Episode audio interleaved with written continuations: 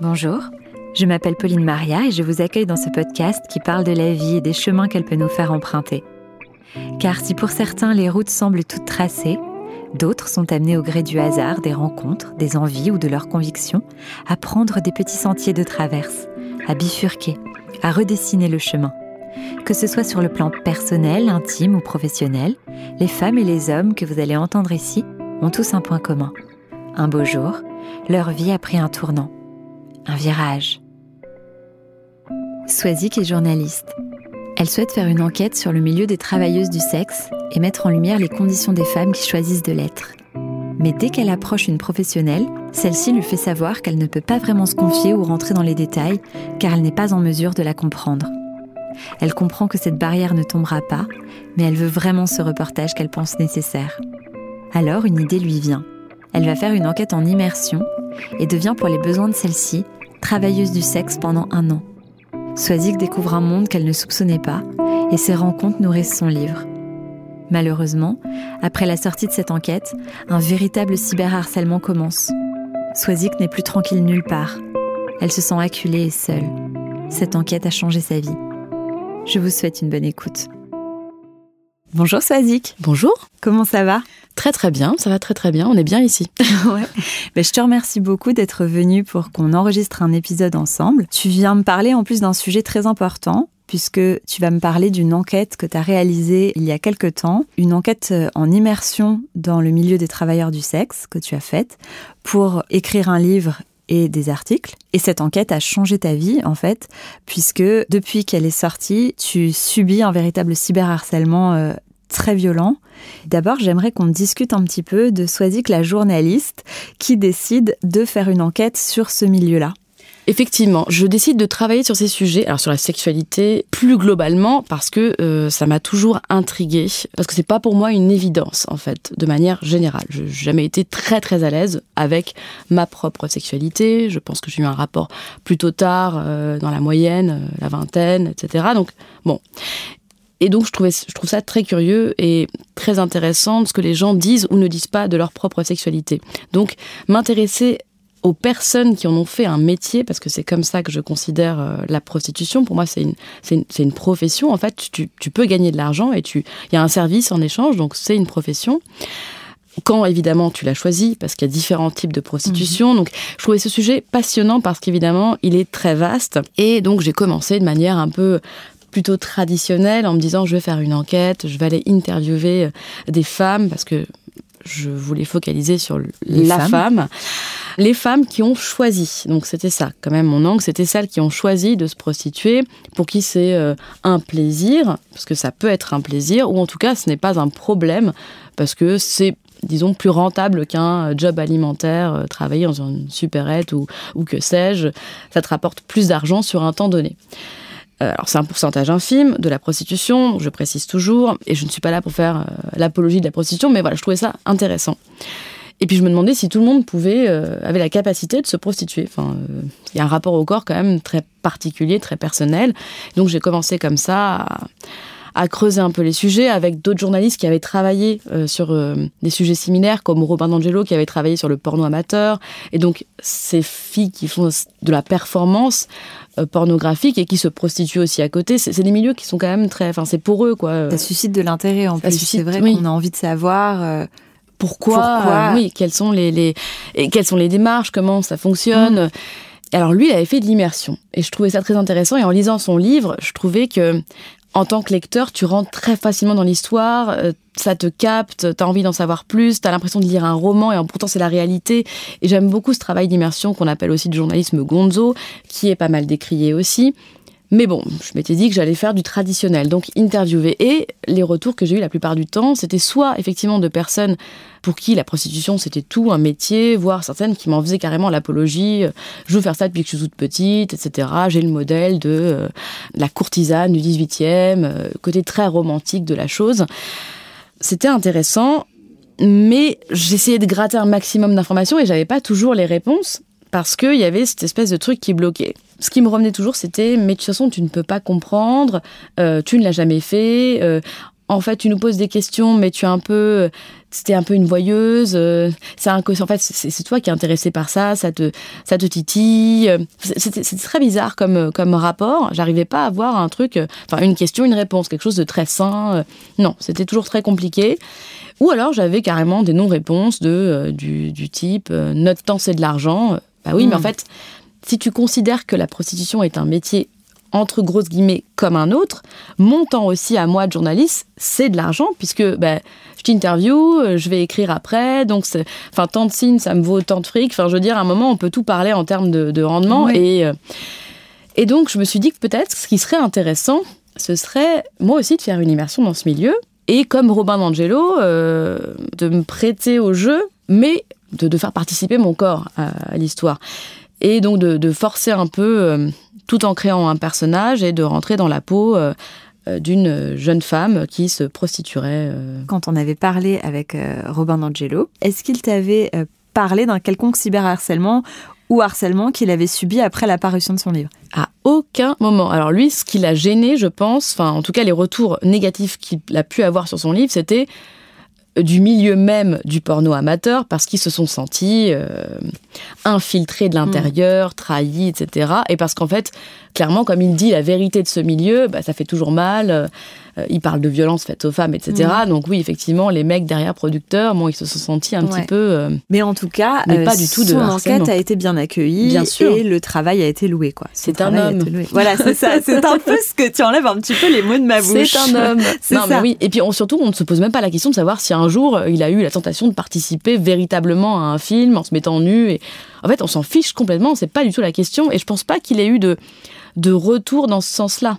Parce que je pense c'est un homme. Alors après, il y a eu aussi eu un autre euh, auteur, euh, journaliste, qui a écrit, euh, qui s'est infiltré dans le milieu des flics.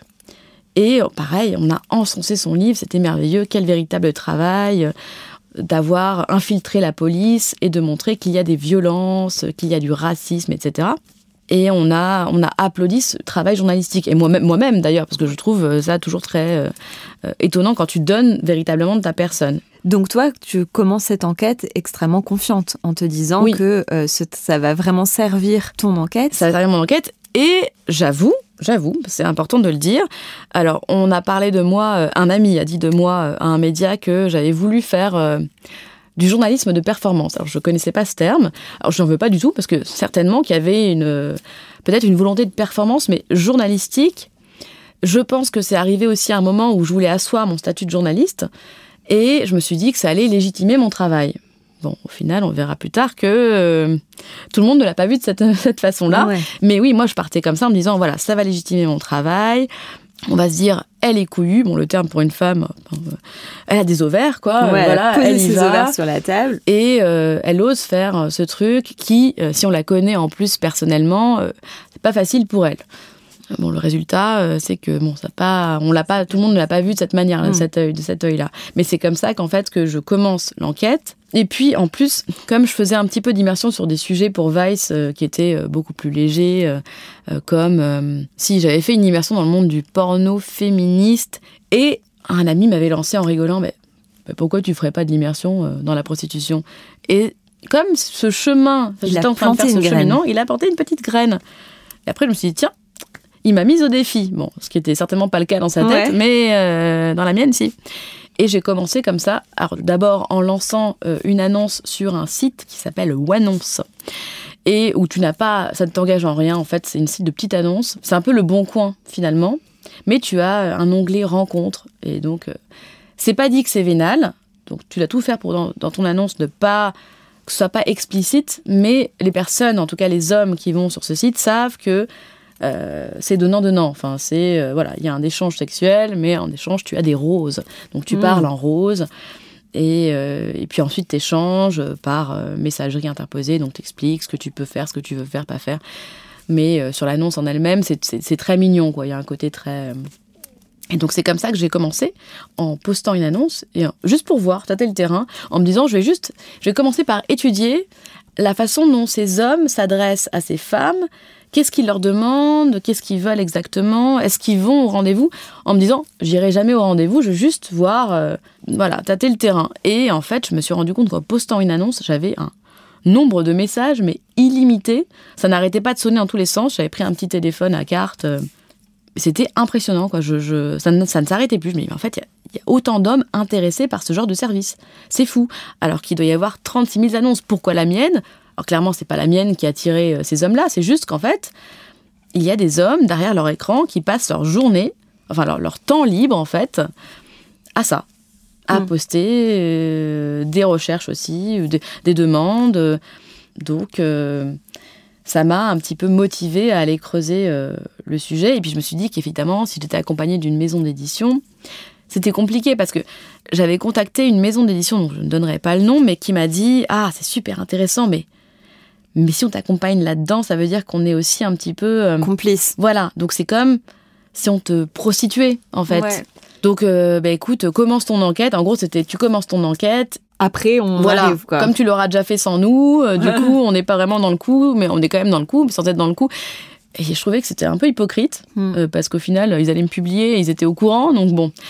Et une maison d'édition accepte de me suivre là-dessus, une éditrice qui a des ovaires, faut le dire, qui trouvait le sujet intéressant et qui m'a demandé de l'anglais sur les clients finalement plutôt que sur les prostituées, puisque j'allais évidemment discuter avec d'autres femmes qui faisaient ce métier, en tout cas celles que j'avais pu avoir, et... mais j'allais me focaliser sur moi, mon ressenti, et donc elle me dit, ce qui est intéressant, c'est de savoir qui sont ces clients en fait. Est-ce que ça répond, est-ce que oui, ça répond aux clichés qu'on a euh, dans l'inconscient collectif. collectif, ou est-ce qu'on est qu'on va être étonné euh, Elle me dit, je veux que tu veux que ça fonctionne, que ton livre euh, s'articule de cette manière-là. Et donc je suis partie dans cette enquête pas totalement rassurée, mais euh, en me disant que je tenais peut-être un truc intéressant et que j'allais pouvoir mettre en lumière ces femmes qu'on a tendance à mettre un peu dans l'ombre comme ça euh, et à pas forcément respecter. Si on leur donne la parole, souvent c'est pour des émissions euh, à grande écoute comme celle de Cyril Hanouna, où on les fait venir pour se moquer d'elle, hein, clairement, comme en ce moment, il me semble voir passer des trucs sur celle qui a vendu l'eau de son bain, là, voilà, qui est devenue chroniqueuse, il me semble. Voilà. Donc, on les invite pour faire le show, mais pas vraiment pour les écouter. Pas pour écouter ce qu'elles ont vraiment à dire. Voilà. Et donc toi, tu commences euh, rapidement euh, à avoir des clients. Voilà. Et qu'est-ce qui te surprend euh, au départ quand tu commences à exercer ce métier? Le premier rendez-vous est très surprenant. Hmm. Parce que c'est une étape à passer. c'est sur un site d'escorting véritablement. Donc le mot escorte, hein, il y a un côté un peu glamour. On imagine qu'on va accompagner des clients dans des restos chics, pas du tout.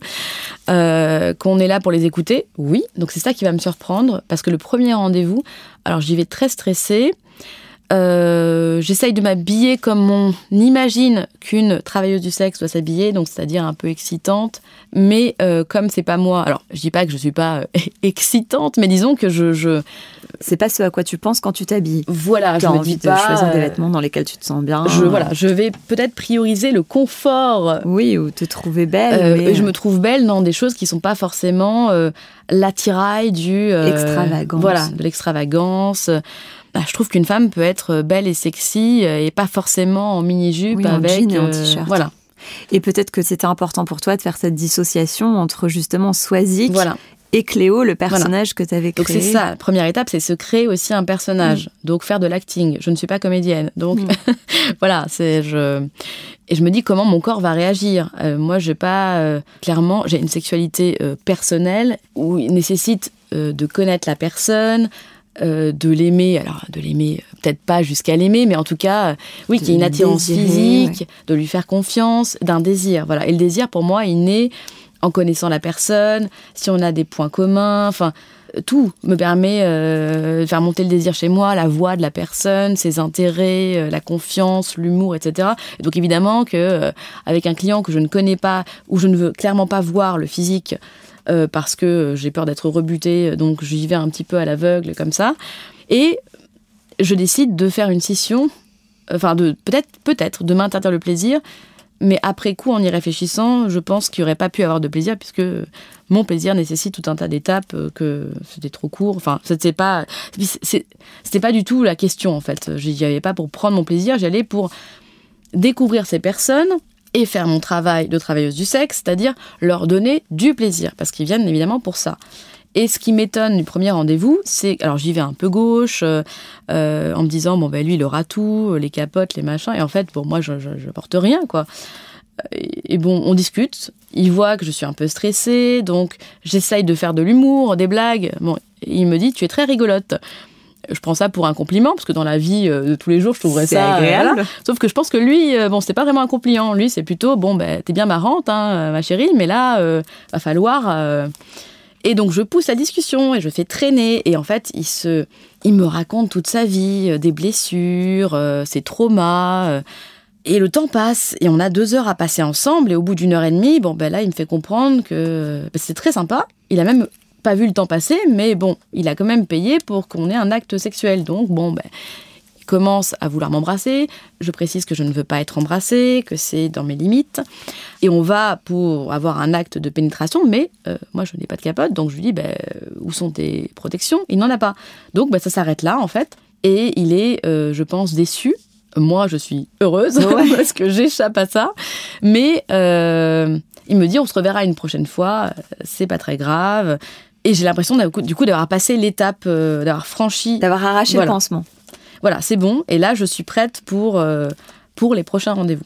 En me sentant un peu plus rassurée. Je sais je sais ce qui va se passer. quoi. T'as pris confiance en toi, quoi. Oui, même si à chaque nouveau rendez-vous, c'est un nouveau client, tu ne sais pas qui c'est, hmm. donc tu relances un peu le truc, tu as cette peur euh, parce que euh, il y a cette appréhension, tu sais pas qui tu vas avoir, tu sais pas s'il va être humain ou pas, euh, si ça va être vraiment que du sexe ou s'il aura envie de parler.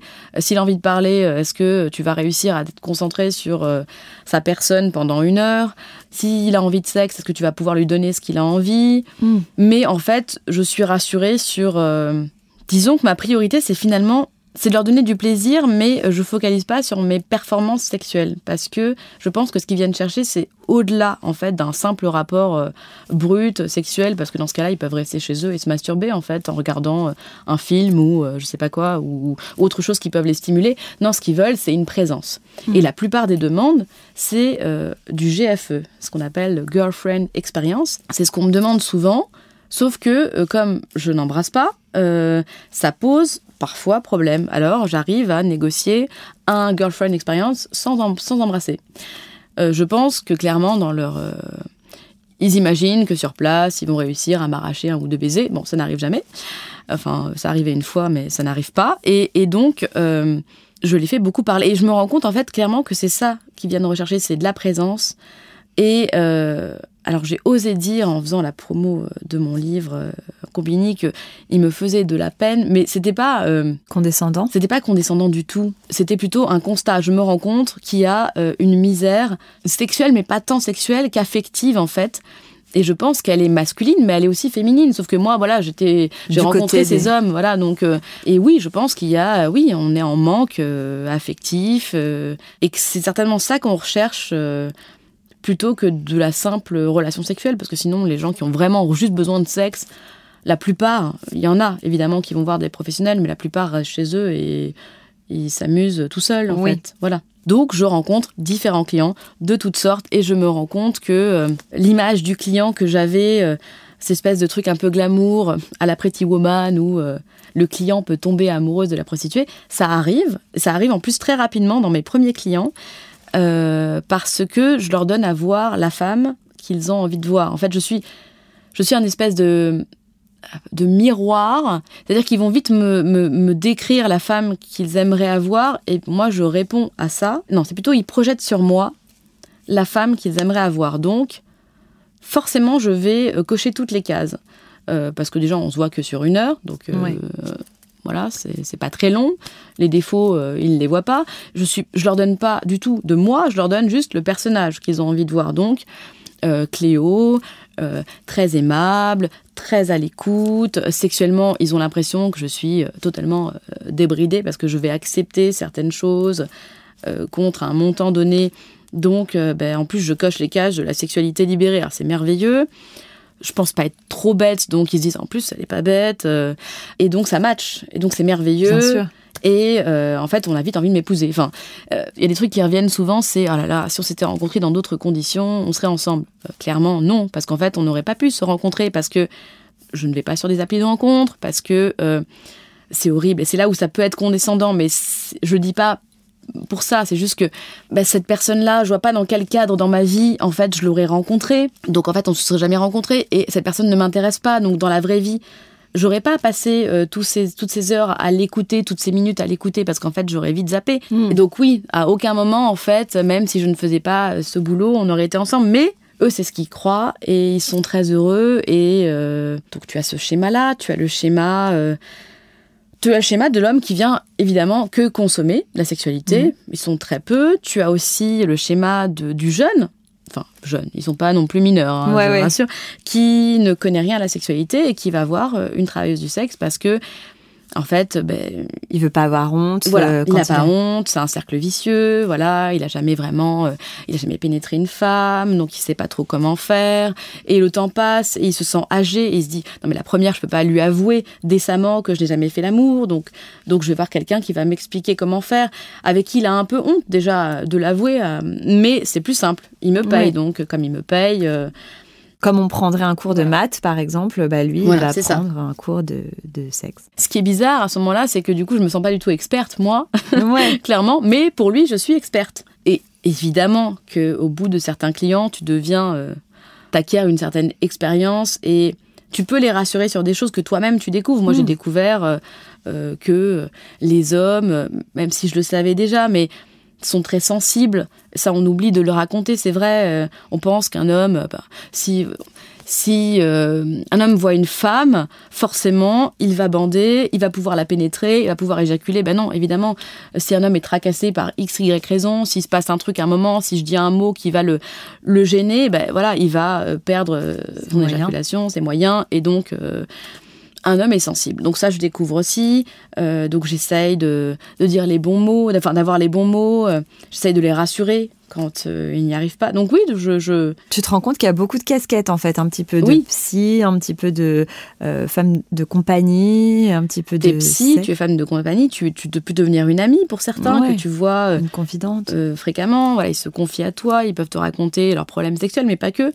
Et t'en as qui viennent te voir parce qu'ils ont envie de tester des trucs un peu farfelus et qu'ils n'oseraient pas, de faire euh, avec leur femme ou euh, et ils se disent bon ben voilà elle au moins euh, je vais la payer ça restera dans ce cadre dans espèce de huis clos. Et, c'est un peu un deal finalement l'argent permet ce deal où bon ben elle dira rien. Bon pas de bol je vais l'écrire du coup mais mais voilà j'ai rencontré du coup un homme qui m'a demandé de de lui rebondir dessus. Enfin de mm. voilà de il n'y avait rien de sexuel. Enfin, pour lui, c'était très sexuel parce que pour lui, euh, ça devait l'exciter. Donc, il est venu, il s'est mis à torse nu et euh, j'ai dû sauter, bon, euh, de manière plus ou moins délicate, sur son ventre pour tester la résistance de ses abdos. Et c'est en fait, c'est comme ça qu'il mesurait sa virilité. Hmm. Donc, ça peut paraître complètement fou. Tu te demandes en fait effectivement quel est le degré de folie de cette personne. Mais si ça lui fait du bien, pourquoi pas en fait. Hein, euh. Et c'est là aussi que tu as touché un petit peu du doigt le paradoxe, c'est-à-dire que finalement, euh, cette profession, elle n'est pas réglementée, elle n'est pas vraiment reconnue, et que pour autant, il y a un spectre très très large qui fait appel à ces services-là. Tu as vu des hommes qui avaient des profils super différents, puisque tu dis même dans le livre qu'il y a des amis à toi qui ont envoyé des messages euh, quand tu n'avais pas de photos et pour le coup, tu l'aurais pas forcément euh, soupçonné. Comme on a le cliché de la prostituée un peu bébête qui fait ça parce qu'elle ne peut rien faire d'autre, mm. voilà, malheureusement, ce qui n'est pas vrai, mais c'est un cliché qui est véhiculé, eh ben, on a cette image euh, du pauvre mec qui a une, un désert euh, sexuel et affectif et qui du coup, bon, ben, la seule chose qu'il peut faire, parce qu'il est moche, évidemment, il est vieux, ben, il va aller voir des prostituées. Ben non, en fait, il y a tout un tas d'hommes. je suis tombée sur effectivement un ami et, c'est marrant parce que euh, il aurait pu le raconter effectivement et on aurait trouvé ça marrant euh, euh, qu'il aille voir une prostituée pour se vulgairement décharger, mais décharger aussi de son stress parce qu'il y a ça aussi, hein, c'est une décharge morale et physique aussi. on trouve ça un peu moins marrant quand une de ses amies va te sortir que bon bah elle elle a fait deux trois passes pour arrondir ses fins de mois parce qu'on trouve ça tout de suite plus impliquant pour une femme que pour un homme il y a tout type d'hommes, effectivement. Alors, dont euh, des hommes que j'aurais pu côtoyer dans mon univers professionnel, euh, des hommes qui m'ont dit ah non mais là je vais pas pouvoir, euh, on va pas pouvoir se revoir parce qu'en fait tu corresponds trop au type de personnes qui sont mes amis. Donc ça me fait, il y en a un qui m'a dit ça, ça me fait débander parce qu'en fait Dans la vie de tous les jours, on, on aurait pu se côtoyer, être amis, voire être amants, mais dans ce cadre-là, je recherche un type précis euh, donc euh, l'image que je me suis fait de la prostituée. Et toi, dans ton expérience de femme, du coup, euh, la manière dont tu l'as vécue, tu décris dans ton livre différents types d'expériences, des expériences plutôt agréables, à ta grande surprise, et aussi pour le coup des moments plus sombres, puisque tu décris quand même une violence qui est présente dans ce milieu. notamment, à un moment donné, tu as eu un rapport avec un homme qui t'a violé, finalement. Oui. Alors, il y a des moments sympathiques, euh, évidemment, enfin tu peux pas faire ça sur un temps aussi long sans euh, te dire que parfois c'était pas pas dérangeant, voire sympathique. Euh, c'est un rapport humain très important. Enfin c'est la rencontre de l'autre. si t'aimes un tant soit peu l'être humain, il y a des moments qui seront sympathiques. alors moi j'ai pas eu de, de, de, de, plaisir sexuel, mais j'ai pu prendre plaisir à discuter avec certaines personnes. Et évidemment, comme j'avais choisi cet angle de la femme qui le fait par choix, tu te dis que tu vas pouvoir du coup éviter euh, euh, la violence. Mais non, en fait, tu l'évites mm. jamais véritablement, puisqu'en fait, tu ne sais jamais qui tu as en face de toi. Mm. Et il m'est arrivé donc d'avoir des personnes violentes en face de moi, dont une particulièrement. On avait dealé un rapport de soumission, domination. Alors, c'est-à-dire que je pense que depuis que le film Fifty Shades of Grey est mm. sorti, tout le monde se découvre une envie d'être dominant, d'être soumis. Euh, alors que c'est un véritable pan de la sexualité, il y a des codes, il y a des règles, etc. Et donc, ce monsieur me demande de la soumission. Donc j'accepte en lui précisant que je ne veux pas de violence, que j'accepte les insultes, même si ça me dérange en soi. Euh, dans ma vie intime, je trouve pas ça très chouette, mais bon, pourquoi pas, là je suis payée pour le faire. Mais que je ne veux pas de violence physique. Il peut y avoir des gestes un peu... Euh, Enfin, je lui demande pas de la douceur, il peut y aller sans caresse, etc. Mais je veux pas de violence, je veux pas qu'il me fasse mal, clairement, voilà. Il est tout à fait ok, il parle bien, il écrit bien, donc je me dis bon, on est, on est, tombé d'accord, euh, c'est ok. Et j'arrive à l'hôtel et là, en fait, euh, au premier abord, très souriant, très aimable, donc ça confirme nos échanges, donc je suis rassurée. Et en fait, dès qu'on monte dans l'ascenseur, volte-face, donc cet homme a, un problème, donc je sens que ça va être compliqué, mais je me dis, on ne sait jamais. On arrive dans la chambre et là, c'est violent. Euh, mais dès le début, la pénétration est violente. Il se rend compte aussi très rapidement, sans que je lui dise au départ, parce que je me dis, bon, ben, ça reste de la soumission, domination, donc bon, je, disons que je teste aussi mes limites. Je me laisse aller. À un moment, je me mets quand même à pleurer parce que c'est très violent et je lui demande d'arrêter. Il ne s'arrête pas, il continue. Et lui, il avait prévu un jeu avec des fruits et des légumes. voilà, donc je lui précise que non. Il me précise qu'il les a lavés. Bon, c'est formidable, hein, il est à fond sur l'hygiène, mais moi, c'est pas une question de laver, pas laver. Je ne veux pas. Parce que je connais mon corps. Et peut-être qu'il l'a déjà fait avec d'autres. Peut-être que ça les a fait marrer. C'est possible. Enfin, j'ai quand même des gros doutes. Mais moi, en tout cas, ça ne me fait ni rire et, ça me fait mal, surtout. Et bon, c'est un homme. Euh, je suis dans une situation de soumission totale parce qu'en plus je suis payée, donc je suis soumise à ses désirs et, euh, donc il me prend les mains, il m'empêche de, de, bouger et donc il m'insère des citrons dans le vagin. Après, il me demande du coup de les rejeter euh, parce que je pense que Peut-être qu'il l'a déjà fait avec d'autres femmes, peut-être que ça s'est fait, peut-être qu'elles ont euh, un vagin, je je sais pas, moi, euh, en tout cas différent du mien. Moi, je ne peux pas, techniquement, physiquement. Donc, je lui demande d'arrêter et il continue, il me pénètre. Donc, les citrons, évidemment, bon, ben, Ils vont beaucoup plus loin. Ils vont beaucoup plus loin et donc je ne peux plus les retirer. Et j'essaye de faire en sorte que cet acte s'écourte, s'arrête, s'arrête et euh, il finit par s'arrêter je pense qu'il a fait tout ce qu'il avait eu envie de faire, hein, clairement. Donc on arrive, l'heure, enfin le rendez-vous est quasiment terminé on va dire qu'il m'offre cinq minutes du rendez-vous et euh, je lui demande de prendre un Uber et je vais euh, directement aux urgences. À ce moment-là, en me disant bon, euh, bon, il a été violent, peut-être que je peux rentrer chez moi, peut-être que je vais pouvoir moi-même les retirer, etc. En fait, en arrivant à la clinique, je me rends compte que non, en fait, je n'arrive même plus à uriner, hein. donc ça bloque tout. Heureusement que j'arrive là-bas, heureusement qu'il me les, mais c'est une torture. Euh, comment tu as été reçue à la clinique? Parce que ah. parfois, c'est assez intéressant parce que si tu expliques euh, justement ce qui t'est arrivé, j'imagine que parfois on peut ne pas forcément être très bien reçu. Oui, on peut déjà ne pas te comprendre. Alors, évidemment, euh, dans le Uber, je me dis comment je vais, qu'est-ce que je vais leur raconter? Enfin, je vais mm. pas leur dire la vérité. Aussi, il va falloir que je leur explique ce que j'ai dans le vagin. Et il se trouve que, heureusement, dans tout, tout au long de cette enquête, j'ai un ami qui est euh, toujours présent. Donc je lui envoie des messages quand je rentre en rendez-vous, quand je sors de rendez-vous.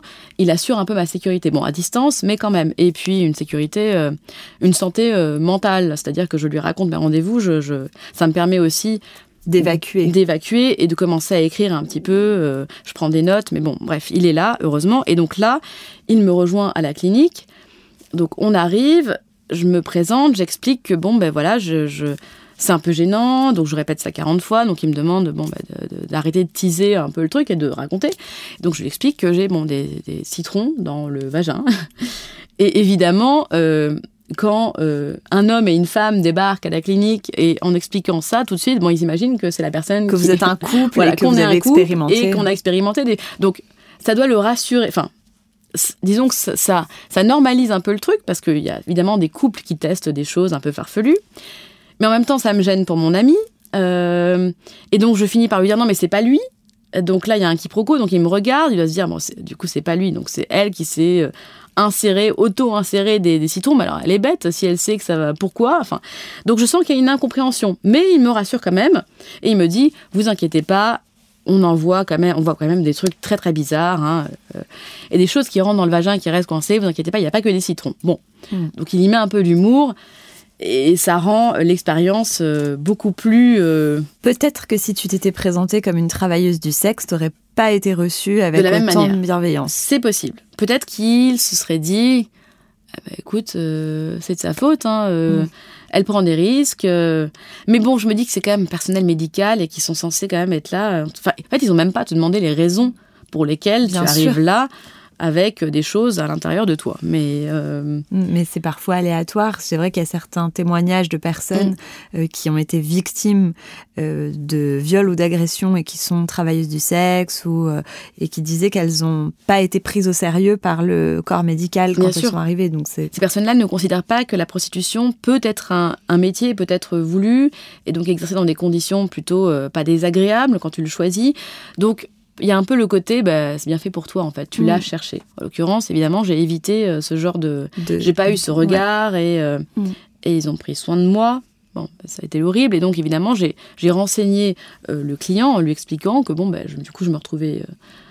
aux en urgence. et que, et que c'était compliqué pour moi. Alors j'ai forcé un peu le trait pour essayer de le mettre face à ses responsabilités. Et euh, bah, ça n'a pas du tout pris. Hein. Il m'a juste notifié qu'il était euh, flic.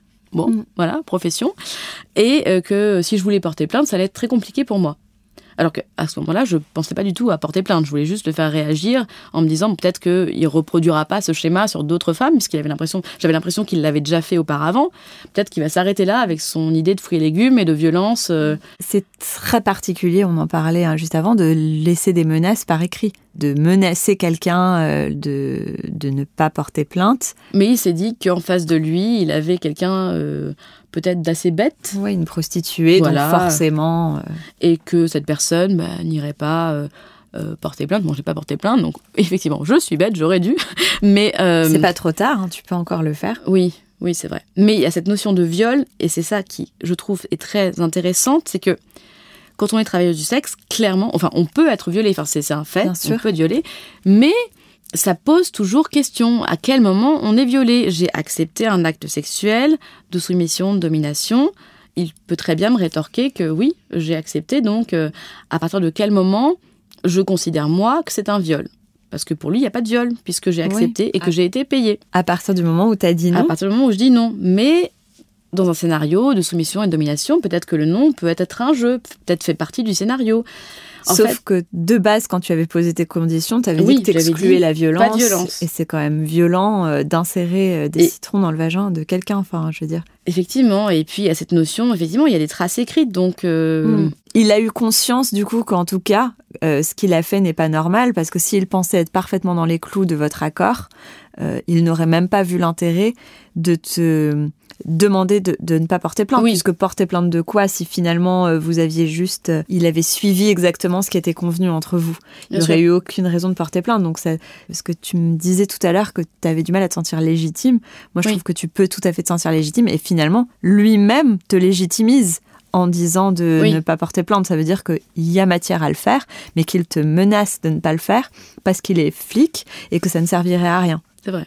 c'est vrai, mais le l'illégitimité est toujours ancrée en moi parce que je pense qu'il y a cette notion du personnage incarné, donc euh, Cléo, et donc qui aurait été violé en fait? Cléo ou Swazik? Ça devient, je deviens schizophrène, mais mais il y a cette espèce de porter plainte, ça voudrait dire sortir de mon personnage et ça voudrait dire que Swazik a été violé. Donc en fait, je sors de mon enquête. Donc peut-être que en portant plainte, c'est comme si ce viol m'était vraiment arrivé. Alors qu'en portant plainte, je reste dans mon personnage, donc ça ne m'est pas vraiment arrivé.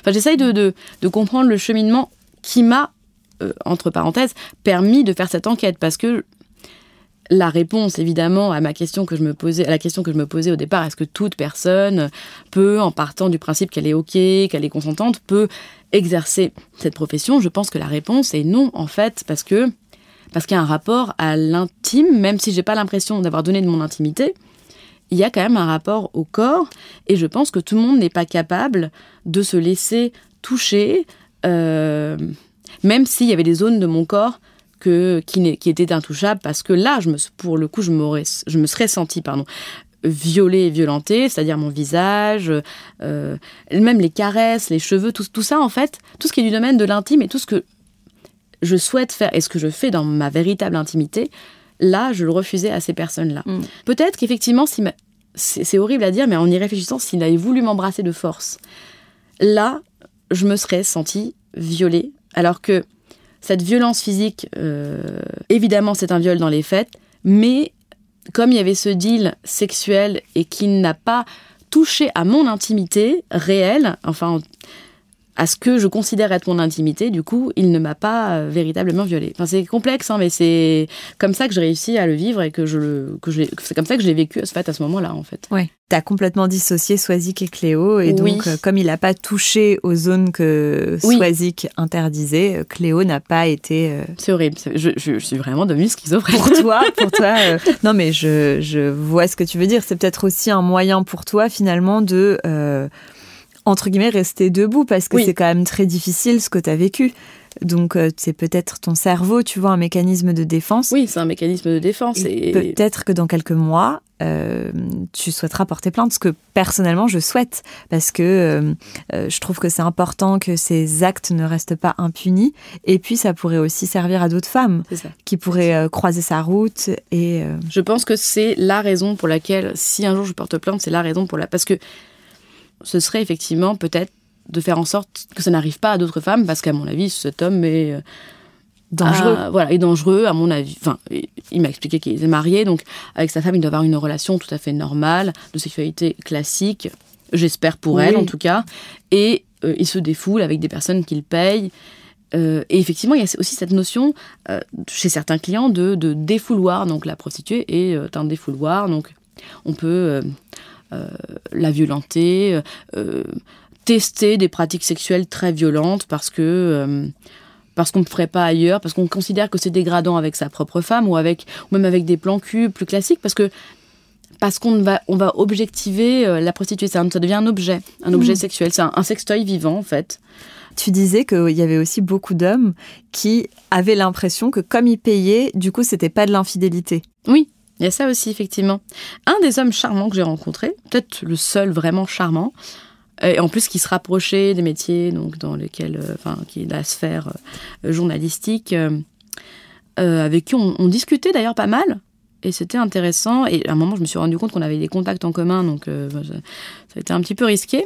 donc il était marié, il avait une bonne situation, plutôt jeune, physiquement très charmant, voilà, enfin je me suis posé la question, je me dis, bon, il n'est pas quand même en manque affectif, j'ai l'impression que ça se passe très bien avec sa femme, mais bon, pour des raisons Y, XY, enfin, je vais pas faire de la psychologie de comptoir, mais bon, il, a il trompait sa femme, mais justement, non, il la trompait pas.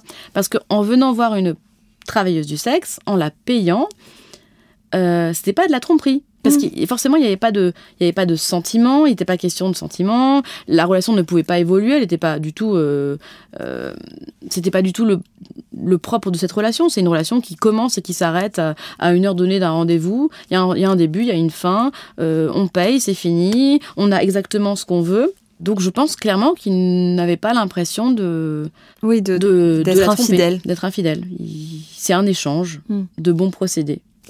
Et à quel moment tu te dis que ton enquête est terminée? Je, J'étais partie sur six mois, mhm. en me disant c'est une bonne, voilà, c'est un bon compromis. Et puis après, je me suis dit, ah là là là, comme on m'a fait la réflexion de tu ne peux pas comprendre, etc., là, je vais avoir droit à euh, oui, bon, tu as expérimenté ça pendant six mois et tu veux nous donner des leçons ou euh, euh, mettre des grandes phrases et faire. Alors, je me suis dit, un an, c'est bien. Je pense qu'un an, on va pas, on va pas me, on va pas bien me, me dire que j'ai pas assez expérimenté la chose pour pouvoir en parler. Mais effectivement, la question quand tu arrêtes, c'est le rapport à l'argent. Ça peut mm. être une problématique. Tu te dis, bon ben voilà, ma vie va, je vais reprendre ma vie d'avant. Euh, donc avec euh, un salaire, euh, enfin avec des piges, salaire de pigiste, donc pas tous les jours, pas régulier. C'est un peu, c'est un peu stressant, c'est aléatoire, mais bon, ça fait partie du métier et on l'accepte. Et puis il y a aussi cette notion de la perte du, du c'est important, la, la perte du, du, du, frisson, du danger, en fait, pas le mm. frisson sexuel, hein, parce que clairement, vous n'en avez pas, mais cette espèce de truc un peu héroïque. Des fois, j'avais l'impression d'être une super héroïne qui venait sauver certains hommes de leur, euh, de leur solitude euh, sexuelle et affective. Et puis, cette espèce, oui, de, de, de super-héros comme Batman, tu te changes, tu deviens Batman. Euh, moi, je devenais Cléo, hop, j'enfilais mes, mes bas et puis hop, j'étais, j'étais quelqu'un d'autre. Mais voilà, ça, c'est fini. Donc, tu reviens dans la vie de tous les jours, tu n'es que plus que Swazik. Au début, c'est un peu compliqué, mais c'est rassurant. Je suis vite de revenu à un petit confort. Euh, ouais, un train-train du quotidien. Euh, j'avoue que je, je, je, reprendrai pas les activités, mm. euh, mais je peux comprendre que certaines femmes se laissent embarquer dans un cercle vicieux parce que tu peux avoir la tentation d'arrêter pour x y raison, mais tu n'y arrives pas parce que financièrement tu deviens dépendant de cet mm. argent rapide, pas argent facile, mais cet argent rapide où ben, tu sais qu'il euh, y a toujours euh, hmm. la possibilité de se refaire, un peu hmm. comme le jeu finalement. Et à quel moment le cyberharcèlement commence?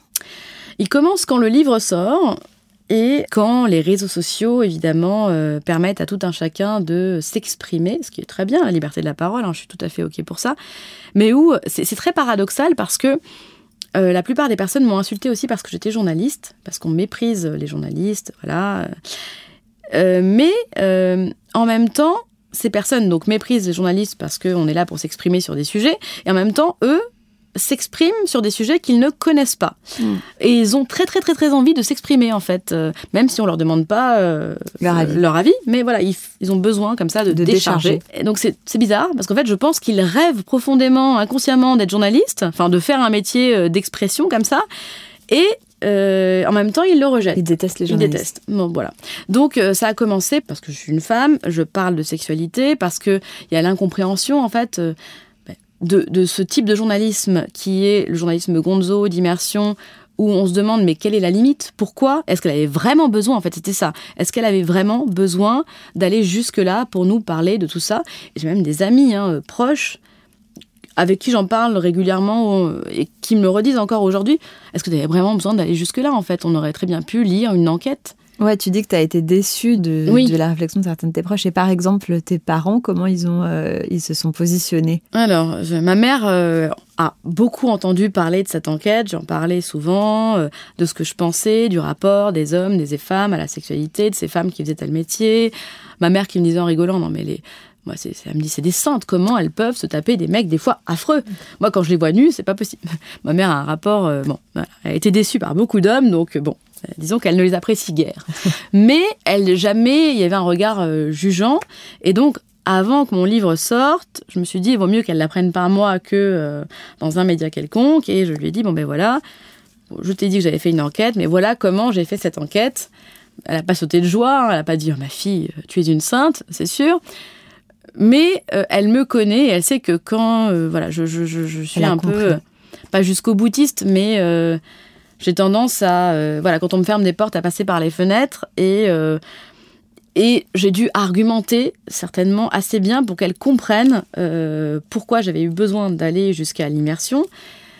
Et elle a commencé à lire bon je sais pas un livre que toutes les mères doivent lire hein, clairement enfin ma mère n'a pas à lire ce genre de livre mais elle a lu l'intro et je pense après coup que, sans aller jusqu'à dire qu'elle est fière de moi, en tout cas, euh, elle a compris pourquoi je l'avais Elle a compris la démarche. Et du côté des travailleuses, du sexe surtout, comment ça a été reçu ton enquête? Eh ben alors, je trouvais plutôt bien. Il y a eu une espèce de, je pense, elle l'a fait. elle parle plus vraiment à notre place. Bon, mm. quand même toujours un peu parce qu'elle ne l'est pas vraiment devenue hein, travailleuse du sexe. Elle l'a fait sur un temps donné. Mais je pense un respect et comme moi j'avais du respect pour eux, je pense qu'il y a eu un respect pour mon travail. Hmm. en tout cas, du côté du, syndicat du travail euh, sexuel, euh, le STRAS. En revanche, tu disais que tu n'as pas du tout été soutenue par les médias féministes, par les Alors, certains médias, oui. Euh, Cosette m'a soutenue, par exemple, mais il se trouve que quand le harcèlement a commencé, j'ai vu un, conseiller en communication qui m'a expliqué que donc il fallait médiatiser la chose, toujours pour cette histoire de dossier qu'il fallait mettre en avant. Pour porter plainte.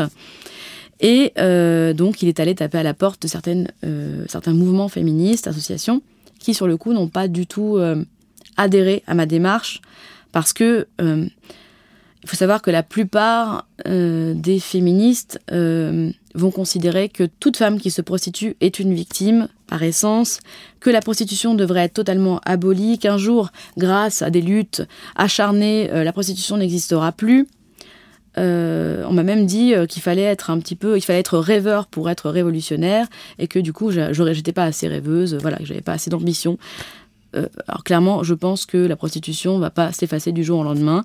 J'essaye de militer plutôt pour l'acceptation d'une situation et de faire en sorte que celles qui le font par plaisir puissent exercer un métier et qu'elle soit sécurisée, qu'il y ait une vraie législation, et que par ailleurs, celles qui le font sous contrainte, là, évidemment, qu'elles puissent vraiment s'en sortir. Mm. Ça, évidemment, je suis pas pour euh, qu'on continue d'exploiter des femmes ou des hommes, hein, euh, loin de là. Donc, on m'a pas soutenu. J'ai dû euh, passer par des chemins de traverse pour avoir quelques petits soutiens. Mais donc j'étais très étonnée de voir à quel point euh, certaines femmes, pas toutes, hein, je, voilà, je vais m'en prendre plein la tête sinon, certaines femmes se disent féministes et pour autant, quand une, femme se retrouve dans une situation de, détresse, qu'elle se fait insulter, euh, harceler, menacer de mort, etc.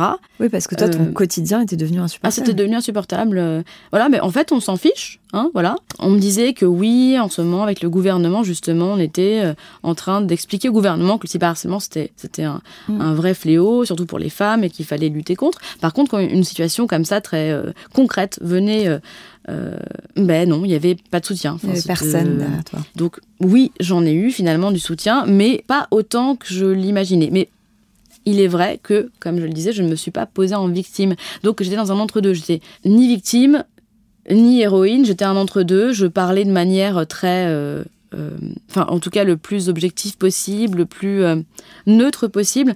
Quand je fais une vidéo et que j'explique euh, le viol, donc les, les citrons, des amis me disent non mais en fait tu pas possible. Tu nous parles comme si tu nous racontais la pluie et le beau temps, Soisic. Enfin il n'y a pas d'émotion dans ta voix. Ben oui, enfin je suis journaliste. Je suis, enfin je suis pas ton ami, euh, chez toi en train de prendre un café et te raconter euh, mon immersion. Je suis Swazik, journaliste, en train d'expliquer euh, les faits. Les faits, en fait, c'est tout. Je, y a pas, l'émotion n'a pas à entrer là-dedans, en fait. Et je pense qu'effectivement, on aurait voulu, enfin, en tout cas, j'aurais dû mettre plus d'émotion pour qu'on me soutienne. Je pense que c'est ça qui manquait à mon mm. discours. Et aujourd'hui, tu as décidé de pas poursuivre du coup tes poursuites pour le harcèlement, euh, le cyberharcèlement? Le conseiller en communication m'a dit qu'il y avait deux euh, possibilités. La première, c'était euh, de monter au créneau, de faire de moi une lanceuse d'alerte, ce qu'il voulait faire, ou alors de me terrer au fin fond du Larzac, d'éteindre tous mes réseaux sociaux et surtout de revenir ensuite, toujours en tant que journaliste, mais d'arrêter de parler de sexe, euh, d'argent, de couple, de féminisme, enfin tout un tas de sujets qui sont ton cœur de métier. Voilà, donc c'était pas possible. Euh, et donc ben, j'ai choisi, en fait j'ai fini par choisir la voie, la voie médiane. Ouais. Donc je ne suis pas montée au créneau. Et euh, je n'ai pas changé véritablement de sujet. Enfin, je, je... Enfin, en fait, je m'interdis pas des sujets. Mm. Voilà, surtout. C'est surtout ça. Mais parce qu'à un moment, tu te sentais même plus en sécurité chez toi. C'était, en fait, le cyberharcèlement a ça d'horrible, c'est que il pénètre euh, partout, il te suit partout. C'est là où je me suis véritablement sentie violée, c'est euh, des messages d'inconnus H24 euh, sur, euh, par tous les, les, réseaux, donc c'est-à-dire le Twitter, l'Instagram, mon numéro de téléphone, euh, mon mail, puisqu'en fait, comme je suis naïve, il y avait un lien sur mon Instagram avec un CV, et donc sur mon CV, tous mes contacts. Et donc, je recevais des longs mails où les gens me racontaient leur vie de manière assez cash, en me disant que grâce à moi, on allait pouvoir encore exploiter des femmes. Enfin, des choses qui, du coup, véritablement me touchaient. Et ce qui me, ce qui me vexait, enfin, vexait, ce qui me blessait le plus, je pense, ce qui m'a. C'était de voir le soisique. C'est-à-dire, c'est de voir que ces personnes que je ne connais pas emploient euh, mon prénom, me parlent comme si on se connaissait, hmm. pour m'insulter, alors qu'en fait, on ne se connaît pas, que. Euh, ils n'ont pas le tenant et les aboutissants, qui n'ont pas lu mes enquêtes, qui n'ont pas lu mes papiers, qui ne savent pas quel est mon travail, qui n'ont pas compris. Euh, pourquoi tu as fait ça? Pourquoi j'ai fait ça et donc c'était de l'insulte gratuite, mais qui euh, tu peux pas t'empêcher en fait, même si tu te dis, on me disait mais tu sais, tu ne dois surtout pas y répondre. Par moment, tu as tentation quand même de répondre et bah de te justifier. Évidemment, ça ne sert à rien de se justifier. Et ces personnes-là, en fait, c'est tellement impuni le cyberharcèlement, tellement pas pris en compte parce que parce qu'il y a le mot euh, cyber, parce que c'est virtuel, parce que donc ça ne te touche pas, ça ne te ça ne te touche pas physiquement, mais si si, ça se touche quand même. Et donc, ce n'est pas puni. Donc ces personnes-là, en fait, ne se rendent pas compte, je pense, de l'impact de leurs mots. Enfin, en tout cas, je l'espère, parce que sinon, ils sont encore plus violents que ce que je ne le pense. Et puis, ils sont protégés, il y a cette distance, ils sont à l'autre bout de leur ordi ou de leur téléphone. Qu'il, ça leur arrivait de me téléphoner pour m'insulter ou de m'envoyer des textos ou, ou des messages sur, sur, sur les réseaux sociaux avec leur propre compte, avec leur numéro de téléphone. Enfin, c'est du pain béni pour euh, une procédure c'est mais c'est oui ils, ne se rendent pas compte en fait qu'il ne, me suffit que d'une capture d'écran pour remplir enfin, accumuler les preuves pour un dossier. Le souci étant qu'il y en a euh, pléthore des dossiers enfin il y en a trop en fait et que évidemment si ce n'est pas si pas médiatisé ce n'est pas suivi. Hmm. et donc euh, donc ça ça donne lieu à quoi? À rien. Hmm. on va leur tapoter sur les doigts au, meilleur des cas, peut-être une petite amende. Hmm. Donc oui, évidemment, ben, ça continue. Pourquoi, pourquoi, pourquoi se priver de cette liberté d'expression euh, si ce n'est pas puni? Et aujourd'hui, tu estimes que tu as récupéré un peu le contrôle de ta vie et un peu de quiétude? Euh, pas totalement, parce qu'il y a des choses qui sortent de ma, de ma zone de maîtrise, euh, parce que je n'ai pas évoqué tous les pans de mon enquête, euh, c'est un triptyque sur le travail du sexe. Euh, je n'ai pas tout évoqué. J'ai parlé brièvement du téléphone rose. J'ai pas encore donné mon avis. Autant que mon avis puisse compter sur le porno, euh, que je trouve. En fait, c'est pas parce que. C'est ça aussi, je pense qu'on n'a pas très bien compris, ni ma légitimité véritablement, ni mon discours, c'est qu'on me reproche d'avoir été OK avec un certain pan du travail du sexe, c'est-à-dire euh, la prostitution et de ne pas être OK avec tout euh, le porno. Euh, aujourd'hui, toute la, pornographie, parce que je pense qu'il y a trop de violence dans, le porno, clairement, aujourd'hui, qu'on va trop loin. Et il y a une amie journaliste qui, à qui j'ai dit peut-être que je, suis allée trop loin dans mon immersion, de manière générale, sur ces enquêtes. peut-être que j'aurais pas dû. Euh, tout faire. Peut-être que j'aurais dû euh, me poser des limites, en fait, euh, me protéger, parce qu'en fait, je me suis pas protégée. Enfin, protégée. Oui, oui. enfin, voilà. Physiquement, oui, mais pas moralement. Voilà. Et elle me répond oui. J'avoue que je m'attendais à de l'argumentation, à une discussion, à être rassurée en fait, et je n'ai pas été rassurée. Donc il y a cette espèce de truc qui reste, et donc encore aujourd'hui, je me sens mieux, évidemment. je me sens plus à l'aise avec, avec mes enquêtes, je peux en parler. Je ne sais pas si ça a apporté quelque chose, parce que j'ai pas l'impression qu'on m'ait véritablement euh, donné la parole sur ces sujets. Euh. Mais bon, peut-être ces petites pierre par pierre comme ça, euh, une petite enquête par-ci, un manifeste par-là, un article par-là, et on va réussir à faire bouger les choses. Et en fait, surtout cette loi en fait qu'il faudrait mm. revoir parce qu'elle est, elle est juste incompréhensible en fait. Et les travailleurs du sexe, pour qui c'est leur vie et leur métier, se battent pour qu'elles soient remises en question. Mm. Mais on ne les écoute pas, on ne les mm. écoute pas. On, fait des grands dossiers, des enquêtes en leur disant que si, si, si, ça change la donne. Les associations qui sont abolitionnistes expliquent mm. par A plus B euh, que, euh, bah oui, ça a changé, les chiffres à l'appui, les clients prennent conscience de la violence, il y en a moins. Ben non, il n'y en a pas moins en fait.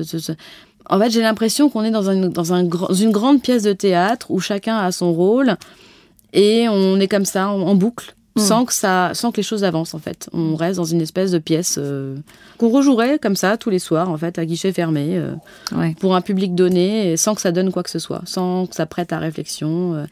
Et ce que tu disais aussi qui était intéressant, c'était que si tu avais infiltré un autre milieu, comme par exemple le milieu de l'immobilier ou que sais-je, euh, ça n'aurait pas été reçu de la même manière. Là, c'est vraiment le fait qu'une femme s'infiltre dans ce milieu qui a posé problème et qui a ouvert euh, au cyberharcèlement. Ah ben, je touche à tous les sujets interdits, c'est-à-dire euh, la sexualité, une femme et il y a l'argent. Enfin, c'est voilà, je, voilà, tu, mets tout ça et puis ça brûle. En fait, ça prend, ça prend feu.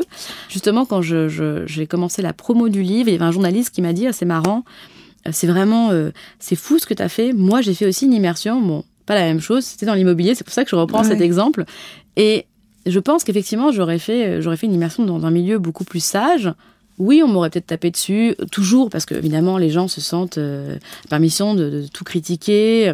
On m'aurait dit oui, mais bon, t'as pas tout vu, tu sais pas tout. Ça aurait pas été pareil. Mais ça aurait pas été pareil. tu te serais pas senti en insécurité chez toi, je pense. on n'aurait pas aussi remis en question ma légitimité journalistique. C'est ça en fait qu'on remet en question. C'est il y aurait la notion de plaisir qui enlèverait ma légitimité journalistique, alors que bon, moi personnellement, je n'ai pas pris de plaisir, mais si j'en avais pris, enfin, je veux dire, euh, où, enfin, où est le souci en fait? Et puis j'espère bien que les personnes dont c'est le métier et qui l'ont choisi prennent un minimum de plaisir. Enfin, euh, n'importe qui qui va travailler, la plupart, en tout cas j'espère pour la plupart des gens, qui a quand même 10% de leur travail qui leur procure un minimum de plaisir. Hmm. Sinon, c'est, c'est quand même triste, en fait. Bah écoute, je te remercie beaucoup de m'avoir raconté ton histoire. C'était euh, très intéressant et j'espère en tout cas que ça peut donner euh, une idée aux gens qui écoutent euh, de fait que les paroles qu'on peut donner même derrière un écran, ça a vraiment un impact et que bah, il faut faire attention. On le répétera jamais assez. Ça semble évident